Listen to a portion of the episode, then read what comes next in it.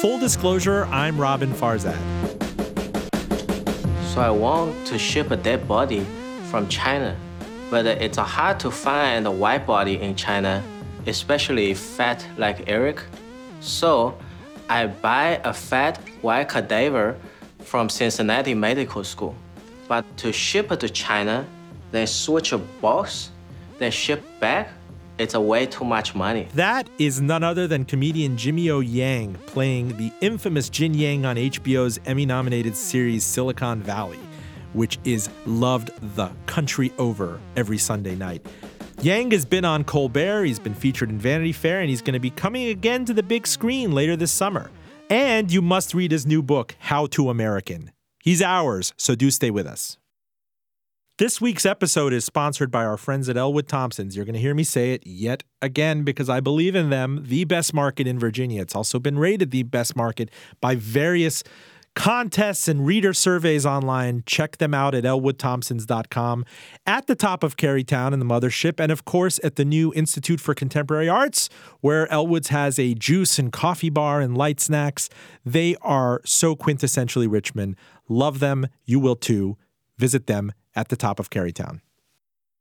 Joining us from NPR Los Angeles is none other than Jimmy O. Yang, actor, stand up comedian, and writer, best known for the portrayal of Jian-Yang on HBO's Emmy nominated series Silicon Valley. How are you, sir? I'm well. Thanks for having me. You're also going to see Jimmy Yang in this summer's anticipated Crazy Rich Asians.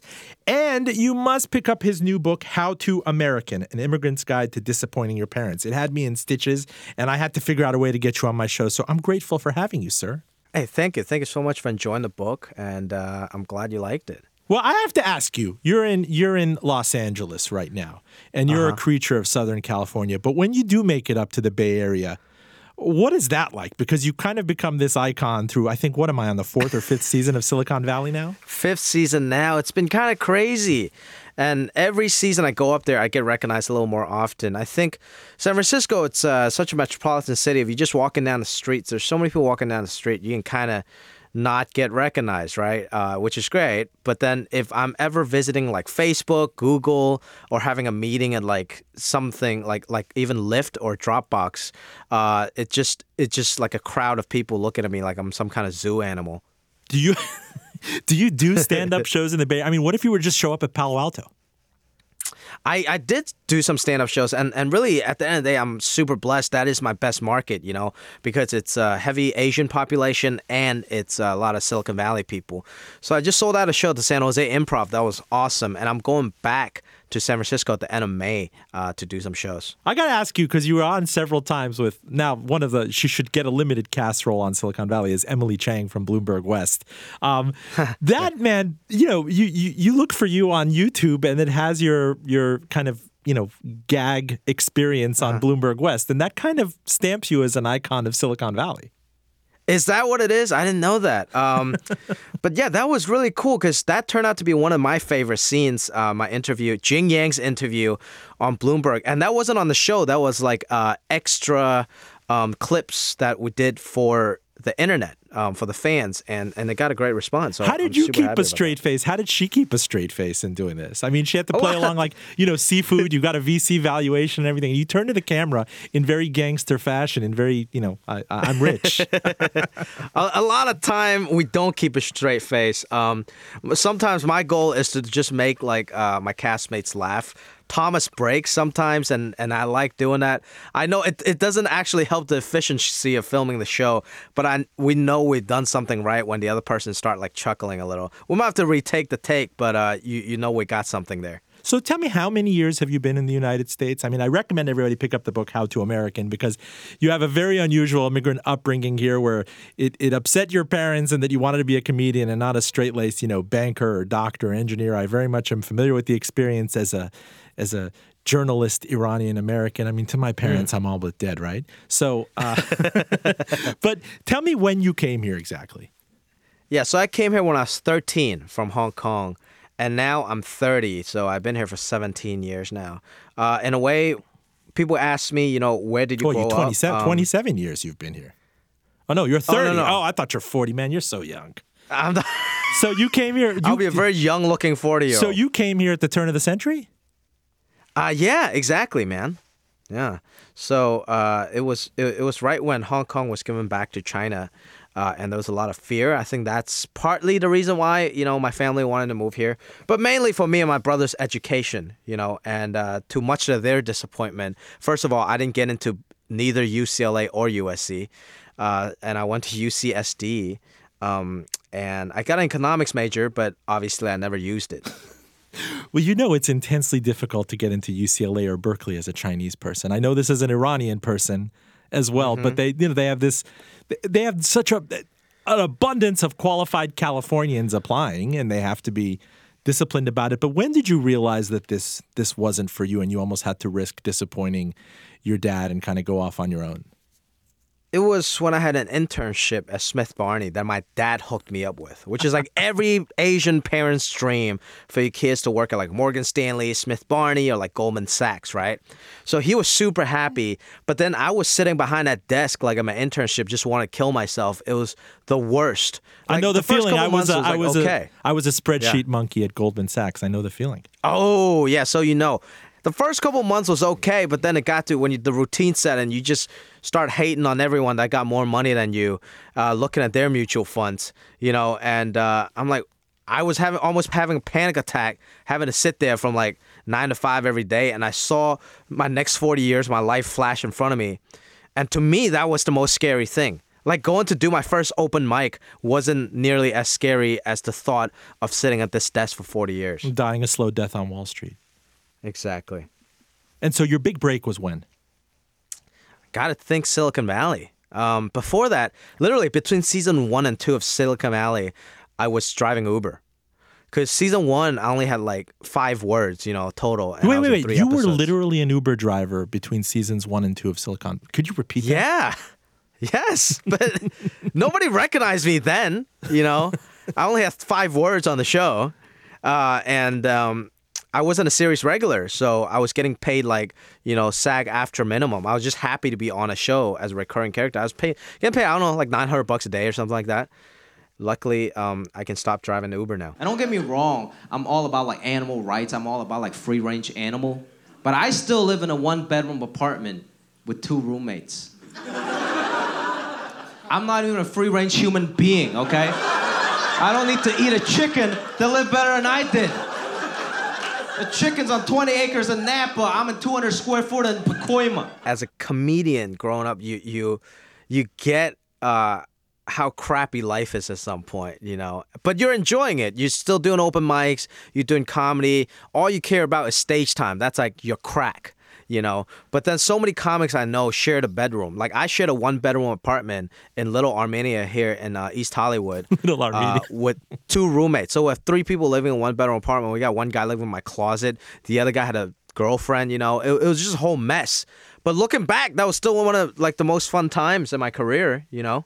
I loved reading something about your experience in uh, high school uh, with this ragtag group of non Chinese people, Iranians, right? There was one person who was from Bangladesh. Mm-hmm. Uh, you know, how you made deals with other people to get uh, discount lunch tickets. Uh, I just want to read right. a little bit uh, of the book for everybody. I met my first non Chinese friend in Beverly Hills High during the second semester of freshman year. Jeremy was a Persian kid on the football team, but he didn't act particularly Persian or particularly like a football jock. We hit it off making fun of the other kids in our sixth period computer class. Jeremy and his friends had a table on the top floor next to the cafeteria, and I started to sneak away from the Chinese Culture Club to hang out with them. They were the most diverse group of dudes I've seen since the We Are the World music video. Jeremy and his cousin Phil were Persians who were into normal American teenager stuff like Star Wars, Madden, and the Justice League. Zaki Hashem was an honor student from Bangladesh. Bo Kim was a quiet Korean immigrant. Chris O'Connor, a tall, lanky, half white Native American dude who wore t shirts three sizes too big. And Derek Wah was an ABC, American born Chinese, whose parents were also from Shanghai, and he spoke Shanghainese. When a Shanghainese person finds another Shanghainese in America, it's like finding a best friend who has the same birthday and who also happens to be a long lost cousin. Um, you talk in this book about how much you long to be a quote normal American kid. I mean, your mm-hmm. your dad uh, was a great cook. He would send you off with smelly Chinese food. Uh, you, you, know, the first time you had a football thrown at you, you fell on the ground and everything. I remember that struggle from elementary school, but for you to come here as kind of an adolescent is a whole other kind of torture. Yeah, I think 13 is a hard age for anyone, but I to learn a new language, a new culture, make new friends, learn a new sport, you know. Um, and, and I think every kid, they just want to be normal, so they don't get made fun of, they don't stand out. Um, and I tried very hard to be American, as American I could be, for I don't know the past 17 years, and um, you know it's it, it's a process. It's first of all you just start copying things on the surface. You know, you see kids playing football, so you go watch the F- Super Bowl. You see kids listening to hip hop and sagging their pants, so you know you you you watch Rap City on BET. That's how I learned my English. So tell me know. your English that you learned from BET. I think I saw this on Arsenio or something. That's a lot of slangs and stuff, right? I mean, first of all, I didn't even know what "what's up" meant. That's not really a word they teach you back in Hong Kong, you know, or phrase. And then everything else, like you learned, like big pimpin'. I didn't know what that meant. I just knew it was an awesome music video. It was like every boy's dream, you know, to be big pimpin' or like the thong song. I didn't know what a thong was, but I learned it from that video.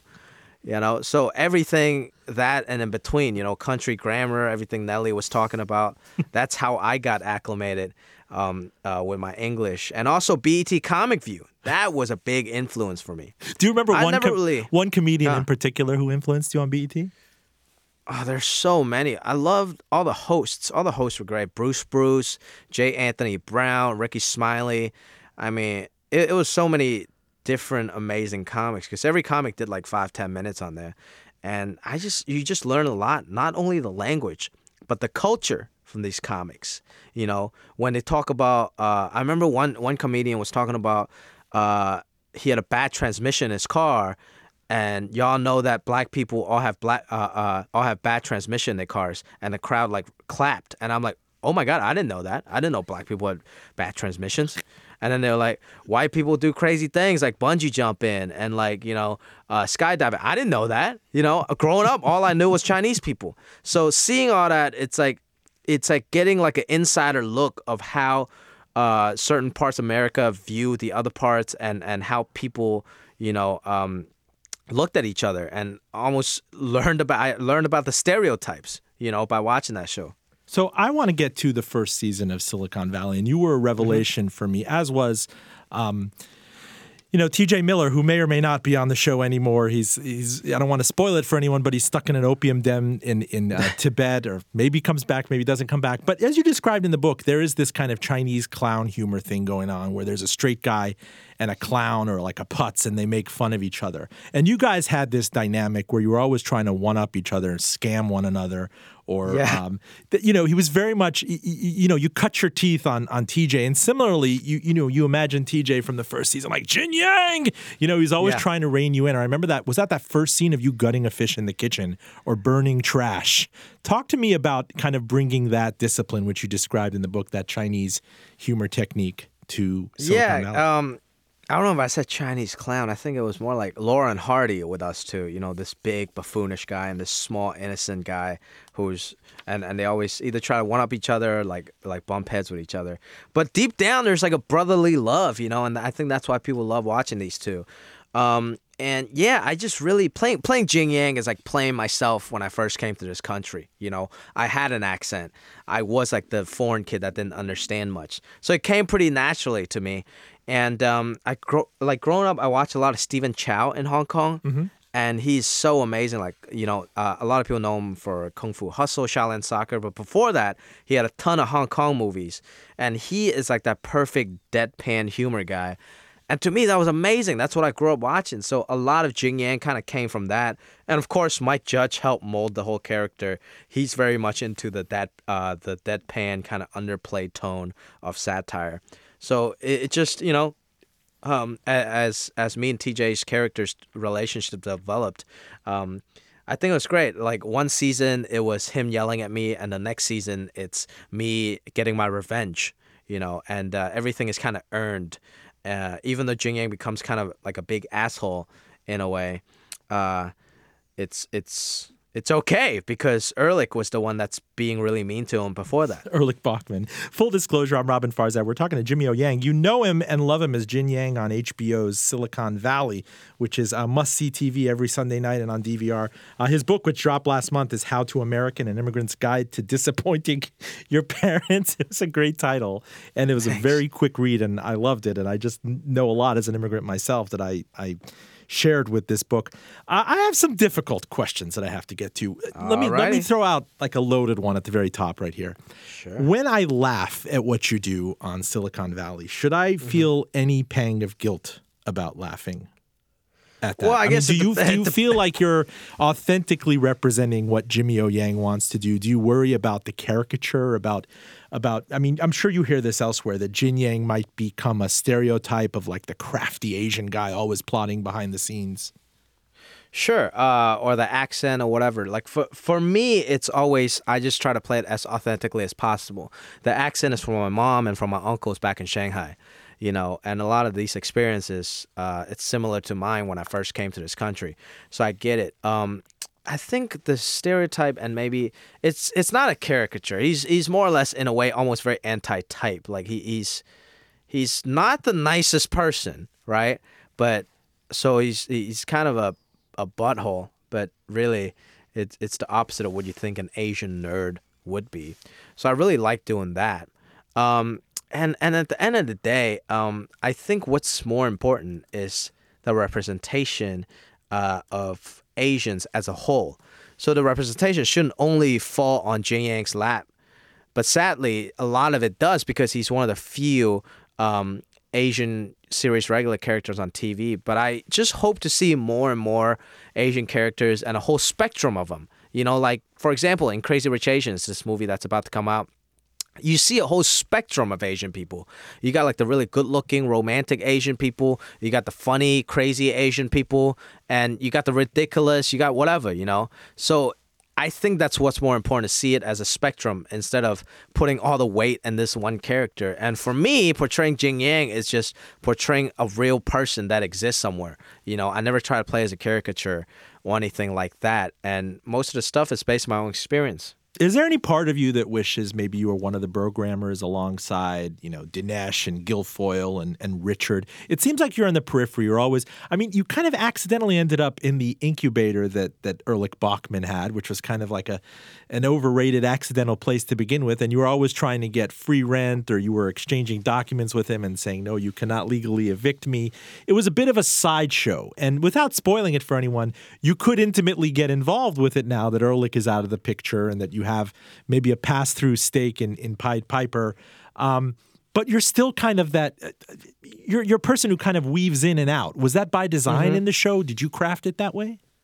I think it started that way. Jian-Yang was such a small character, and they liked me enough to keep bringing me back. And the character grew more and more throughout the season. So every season, when I read the script, I get really happy as the character grows, you know. And uh, this year, uh, season five, he becomes um, more involved in the boys' business, you know. So that's pretty exciting. Um, and a part of me kind of really likes being that side guy that just comes in because I don't have to ha- have to carry like too much of the plot. I can just come in and be funny, right? So it's kind of cool. You just come off the bench and you hit a couple three pointers, and and I kind of like that. Um, and to, like I don't I don't have to work as much as like say Thomas or something, but I get to just come in and deliver the funny, which is great. Now with the part uh, as the part expands, hopefully maybe even next season I become more involved in the um in their startup or whatever it might be. We don't know what's gonna happen. I don't know. Uh, that's up to the writers, and uh, I'm just happy to be, you know, a growing part of the show. You got a great imprimatur, and I don't know at what threshold you know you, you make your dad proud ultimately, but I saw you in Vanity Fair. It said Jimmy O Yang is ready to be the main a hole of Silicon Valley. I mean, as the comic powerhouse steps up to take T.J. Miller's place, he discusses his new book, his upcoming role in the rom com Crazy Rich Asians, and why he actually likes playing characters with thick accents. And in this essay, you said, you know, you kind of love it because me, myself, I don't think I'm an a hole in real life. Something about me playing an a hole is very funny because I look very small and nice. That's true. It's deceiving.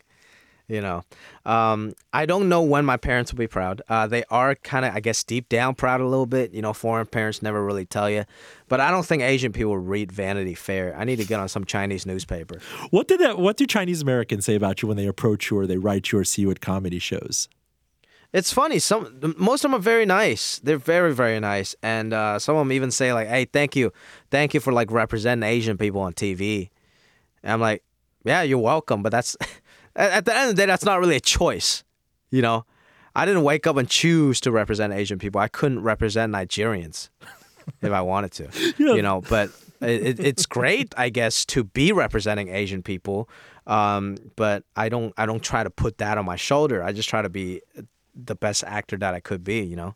You know, in the book and some of the stuff I read about you, it said when your when, when your minimum wage job at the Comedy Palace didn't pay the bills, you went from DJing at a strip club, quote, I was pairing R&B songs with strippers like a sommelier at Spago, suggesting which red goes best with beef bolognese, to selling This used is true. cars, to driving for Uber. But eventually you achieved the American dream in landing on uh, Silicon Valley, and in 2016 you became a citizen. I have to ask you, at this point that you have recognition, are you getting things like the Thomas Middleditch Verizon type offers? Are you getting advertising, marketing offers, Instagram offers? I mean, what is it like to go from being a bit player slash Uber driver on seasons one and Uh-huh. two to kind of a, a full fledged? Uh, I, I'll call you an A-lister at this point in Hollywood. I don't think so, but thank you. No, Actually, you're not an A-lister. You're coming on my show. You're slumming it, so you must be at least a C plus. Yeah, um, I don't know. Everything's been crazy, and uh, I I'm not used to like even when I go out to a bar in like LA, like a ton of people want to come take pictures and stuff. I'm not used to that, you know. Like just a few years ago, like you said, I was driving Uber, and it's it's not something I used to. I think deep down there's still a part of me that's the same kid when I was 13 years old, just trying to fit in.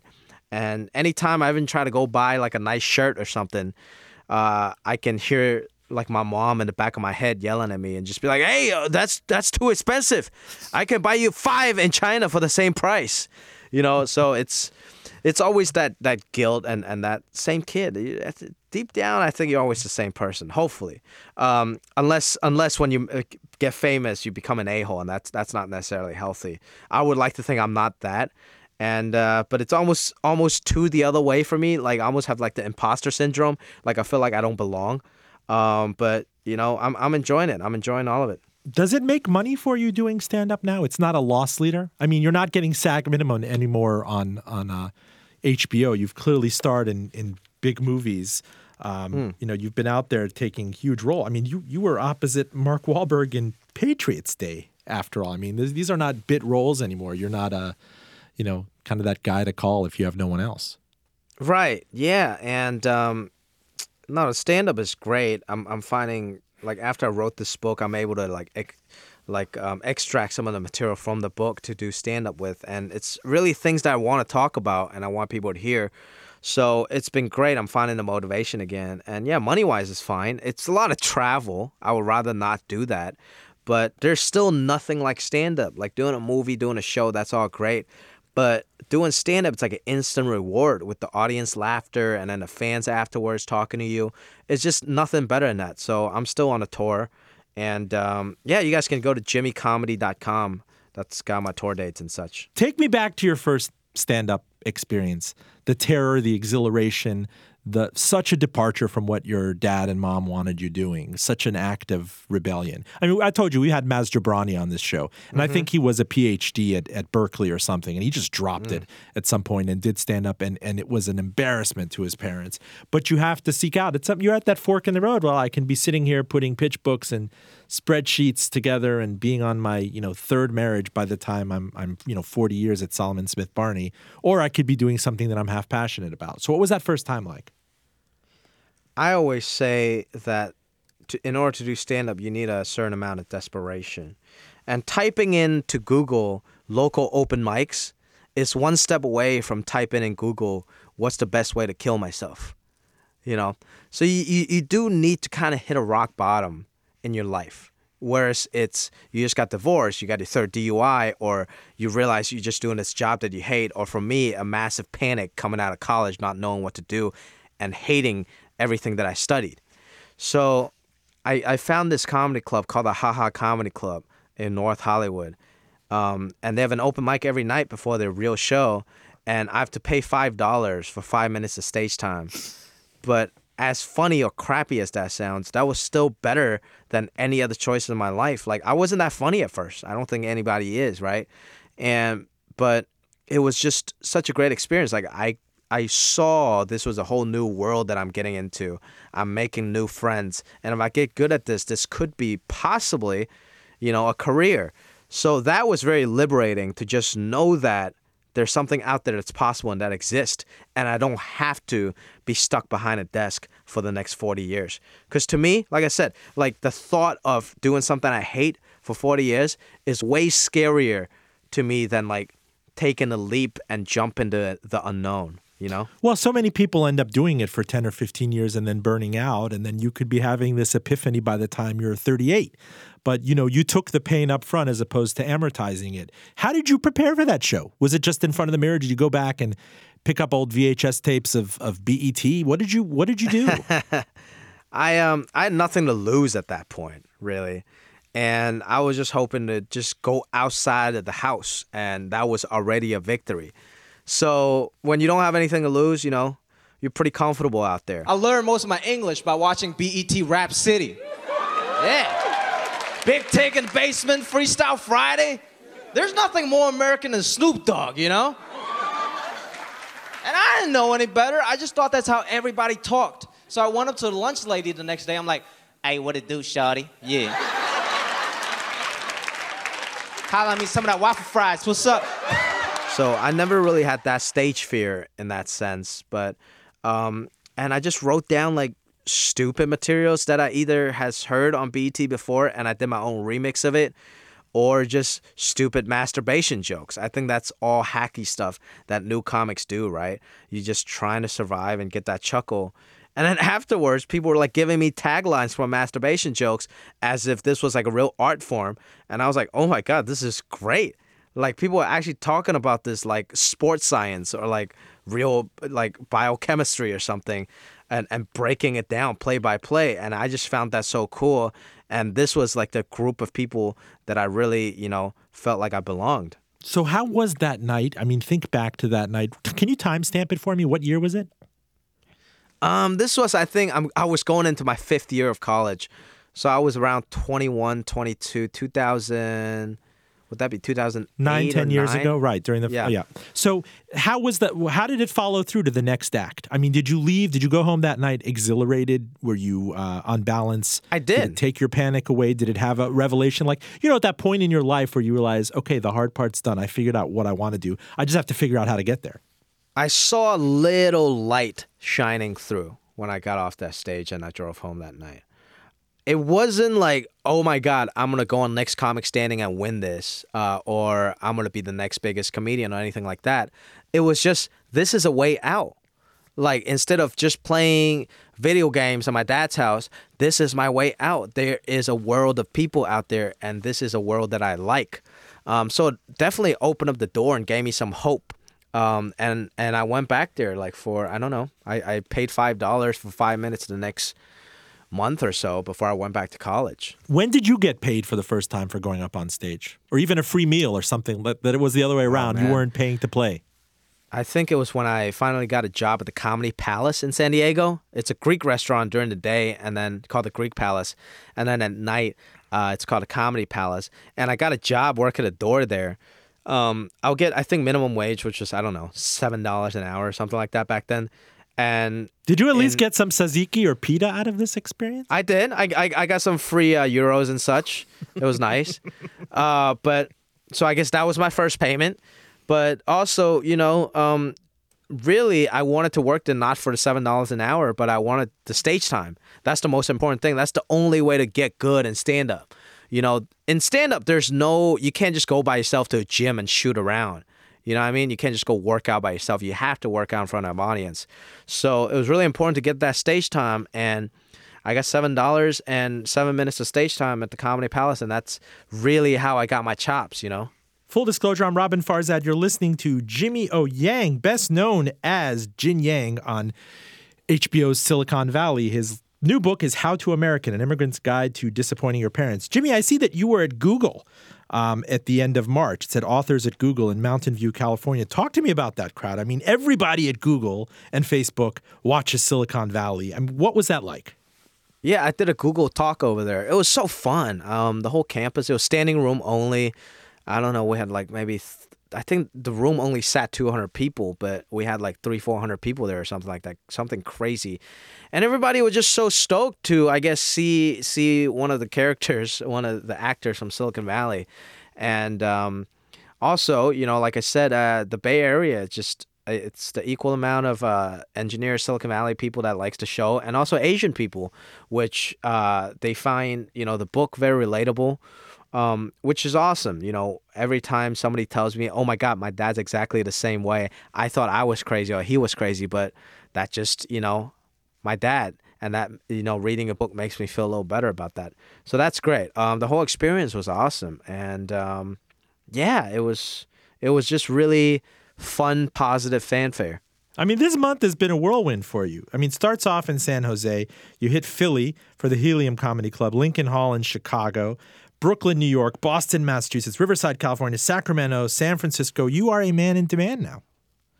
It's kind of crazy, so much traveling. My dream right now is to fall into a coma for a couple of days and then you know get back up and do it again because I'm I'm getting a little bit tired, but uh, it's so rewarding. This is all the stuff that's happening now. It's all the stuff that I wanted to happen ten years ago, and I wish I was doing all these shows and people are actually coming out to see me. And now it's happening. So you know I gotta take advantage with it. I gotta um make hay while the sun is shining, as they say. Any plans to do this in China or, or in you know Hong Kong? I thought about it. I was actually I was talking to my buddy Ruben Paul about it. Uh, he's an African American comedian, but he made it in Hong Kong many times uh, as a stand up, and uh, he's very popular over there. So there's a big expat market over there Hong Kong, mainland China, even Singapore, and stuff like that. But if I go there, I think I will want to try to ba- break that ceiling even and and do it some of it in Mandarin, you know, and and to see how that goes. Uh, that will be an endeavor for the future. It'll take a long time and effort, and uh, who knows, with all the government censorship, it might not even be a thing. So uh, we will see. But that is, I've thought about that. You know, I want to get your thoughts on, um, you know, sobering up for the role that you played in Patriots Day opposite Mark Wahlberg. It's not, mm-hmm. you know, all fun and games there. And what that experience was like breaking through into um, the big screen. I mean, you you were with Melissa McCarthy in the film Life of the Party. We talked about this summer's Crazy Rich Asians. How does that compare to the small screen experience with Mike Judge, where after all, you know, you were you were slumming it and you were still an Uber driver. Um, you already uh-huh. talked about the economics of of making a buck or two as an onstage comedian. What is it like on the big screen? it's fun, and and I still get starstruck uh, when I'm hanging out with Melissa or like Mark or something like that. Um, I don't think that ever goes away, and maybe that's healthy.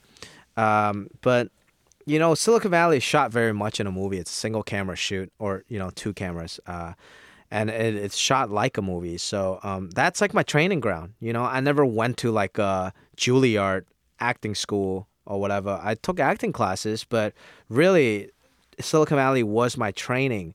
And uh, when I stepped in, uh, like um, on, onto the Patriots Day set, A Life of the Party, Crazy Rich Asian, it just it's just another job at that point. How know? were you and recruited just, for Patriots Day, the film, and to play a serious dramatic role? Yeah, just like anything else, I, I still have to audition quite a bit. And I auditioned, I think, three times for Patriots Day. Um, it's a based on real life character based on a Chinese immigrant, you know, that was involved uh, in saving the day for the Boston Marathon bombing. Danny Meng, real American hero, man. He was held up at gunpoint kidnapped by the terrorist brothers, and he ran out of the car at gunpoint and notified the police officers, which led to the shootout in Watertown. Uh, and the apprehension of those two. Which uh, why when I brothers. when I saw it, I didn't understand how you kept a straight face, how you can turn it on and off. Like if you see Australian actors or Nicole Kidman can completely feign an American Southern accent. I mean, how did you right. shift from being such a you know natural comedian and you were you were spawned out of the comedian comedian experience to something mm-hmm. as straight laced as this? Just you showed up for the tryout? Uh, I showed up for tryout. I tried very hard. I did all the research I could on Danny. I bothered him in Boston every other day, and I was just being him, you know, for like three months or so. And uh, it was tough. It was a hard experience, you know, especially reenacting what happened at night when I got carjacked and kidnapped. And uh, it wasn't pleasant, but it was very rewarding as an actor, as an artist, and also to pay homage to somebody like Danny and, and the whole event. Um, so I think it was one of the most rewarding things I've ever done. And um, in a way, you know, comedy acting is just dramatic acting, but you have to make it funny also. So now you just don't have to be funny. So it's a little, it's it's could be some could argue that could be a little easier. You know, I think acting is acting. You just got to play it real and you got to play it authentically. And you didn't use this experience to to act out to to ask out Melissa Benoist, one of your co-characters. Oh, uh, Supergirl. Yes, Supergirl. How many people get to act with Supergirl? We actually we had we never had a scene together. We're in the same movie, but Well, we didn't see her in the catering together. truck or anything like that. I mean, you just you know Kevin Bacon Did was there. I? mean, you took I a photo have- with Kevin Bacon. You're now one degree of Kevin Bacon. I mean, this is a big deal. David Ortiz was in the movie. Yeah, a lot of J.K. people, right? Simmons, the Oscar-winning J.K. Simmons, John Goodman. I mean, this Right. wasn't this wasn't kind of an amateur indie production. This was a big deal. This had a fifty million dollar budget. Yeah, I, I think I, I try to not think about it as a big deal whenever going in, especially when I'm working on a movie. You just want to treat it as you're here to work and you're just an actor, you know. And the more I think about it, the more it's like, what am I doing here, you know? But the less you think about it, it's just like this is a job and I'm good at my job and I'm gonna go do it, and try to not get too starstruck. Uh, I I usually I save the star starstruck uh, during like the media press conference later on and stuff. Uh, Michelle Monaghan is in that movie. I'm a huge fan of hers, and it just it's just awesome, you know. And um, I think the best thing about this business is, you know, um, the people that you're fans of could potentially be a fan of yours. And uh, I try to, I guess, approach it that way as if pretending I'm uh, on the same level as those people. Uh, whether I am or not, I don't know. But um, I think that's the only way to keep myself sane and not like, you know, get super starstruck when I'm acting with them. Well, Jimmy, in the few minutes we have left, tell us about your uh, plans, kind of as the econ major, as a person who finally has the freedom to apply some business sensibility to a career. Um, You know, this is kind of out of left field, but I wonder when I talk to creatives, like, for example, when we had Maz Jobrani on the show, I said, here you are getting paid by Comedy Central or by Showtime ridiculous amounts to be on stage and have that special. But when you're trying to be in a feature film, you have to do an Indiegogo or Kickstarter campaign to get that supported. Um, what do you what do you say about the business model of being um, the funny guy in your case? For example, if you were really in demand, could you record an hour long program and and have fans out there pay to pay to play pay per view around the world as opposed to touring? Yeah, I think it's just as important to have a good business sense uh, as a comedian, especially, um, and to be than to be funny. I know so many people that's hilarious, been doing comedy for 15 years, but they never made it nowhere because they didn't know how to approach it. You know, so um, for example, I think uh, my friend Jo Koy, he shot his own special and then sold it to Netflix. Now he's selling out everywhere, adding like 10 shows to like the Irvine Improv. And it's amazing. You know, sometimes you got to bet on yourself uh, when other people's not betting on you and putting it in the right outlet. So I think you, you, you need to know uh, where to put your effort um, and your time. I think that's the most important thing um, as you grow in this business. And, uh, you know, putting out products, putting out intellectual properties like, you know, a book, a stand up special, or a, a, script, a TV show. And I think that's what's important. A lot of people, you know, bless them. You know, they're very comfortable once they get on a TV show and they stop working, which is great. I wish I'm more that way so I can have more sleep. But uh, for me, it's always like I'm afraid, like you know, I'm gonna fall off the next day and not make another dime. So I'm always out there trying to create, and I really enjoy it. You know, like the process of writing a book. I'm writing a couple of scripts right now, and uh, hopefully turning the book into a TV show or a movie soon, and doing all that stand up, like just creating stuff out of thin air. I think that's that's what gets us artists going, and uh, that's the most important thing. Like IP, the intellectual properties that you create, that is that is your currency. We are going to see How to American in some sort of screen treatment. Uh, I think so. I'm I'm working on it. Well, because we've talked about this in many other episodes. This is no longer just about three or four media conglomerates. Netflix is massively acquisitive. Amazon is doing these things. Apple wants in the game. Facebook. I'm sure you hear it from people, but you resound generationally as the as the 30 year old and what people watch on Sunday night. So you have leverage to kind of dictate your terms. Do you want to do a Netflix comedy special? Do you want to do you want to you know do something for one of the big networks like HBO or Showtime? Uh, is Comedy Central still as relevant as it used to be? And it's funny in that you were you cut your teeth on watching BET comedy. Yeah, maybe I'll do a show on BET. Who knows?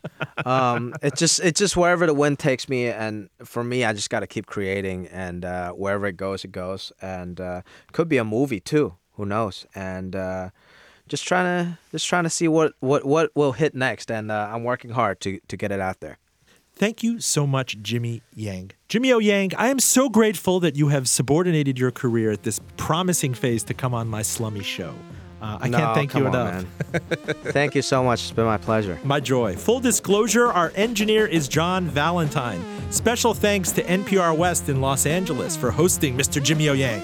We are on NPR One. Love us. And on iTunes at FullDRadio.com, Twitter at FullDRadio, Facebook.com slash FullDRadio. Jimmy Yang, give us your website. JimmyComedy.com. A funny guy, and look for him Sunday nights on Silicon Valley on HBO. Like Jimmy, we are changing the world. Think of us as an Uber for thought leadership, visionaries for bootstrap deep dive deliverables that have VCs banging on our doors. I'm Roben Farzad, back with you next week.